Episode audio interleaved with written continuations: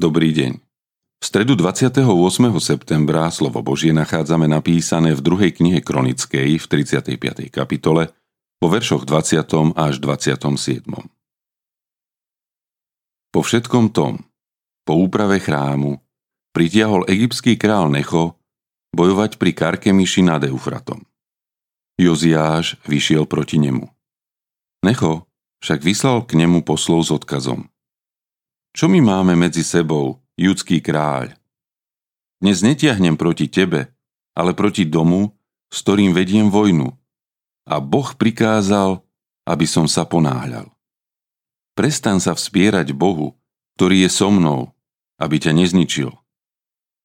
Joziáš sa však neodvrátil od neho, ale odvážil sa proti nemu bojovať. Neposlúchol nechové slová, hoci boli od Boha, ale prišiel bojovať na Megickú rovinu. Strelci však zasiahli kráľa Joziáša a on prikázal svojim služobníkom Odvedte ma, lebo som ťažko ranený.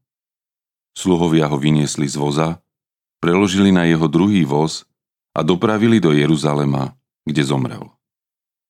Pochovaný bol v otcovských hroboch. Celé Judsko a Jeruzalem trúchlili za Joziášom.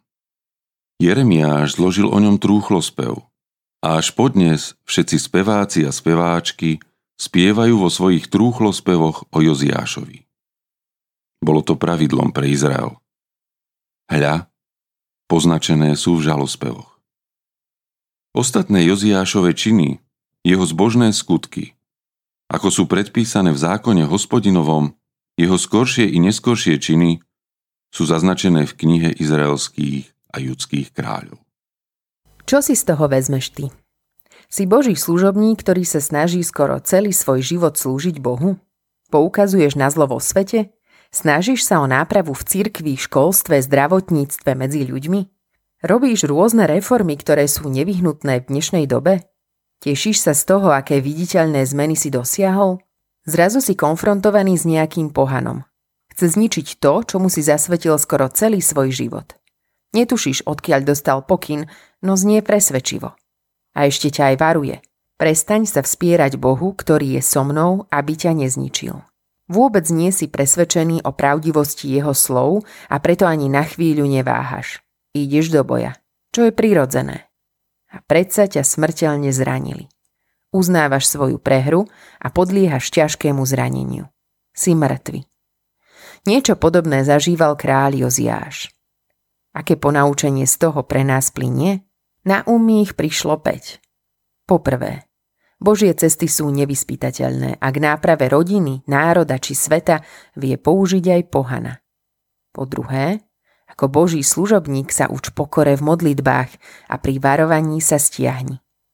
Po tretie, uznaj svoju zraniteľnosť, aby ti iní pomohli. Po štvrté, Boh je verný sľubom. V pokoji budeš uložený do svojho hrobu, takže tvoje oči neuzrú všetku pohromu. A po piate, zdanlivé nešťastie vie Boh použiť na dobré. Ty buď len pripravený na stretnutie s ním. Už vieš, aké ponaučenie ti z toho plinie? Autorkou dnešného zamyslenia je Lídia Naďová. Modlíme sa za cirkevný zbor Rožňava.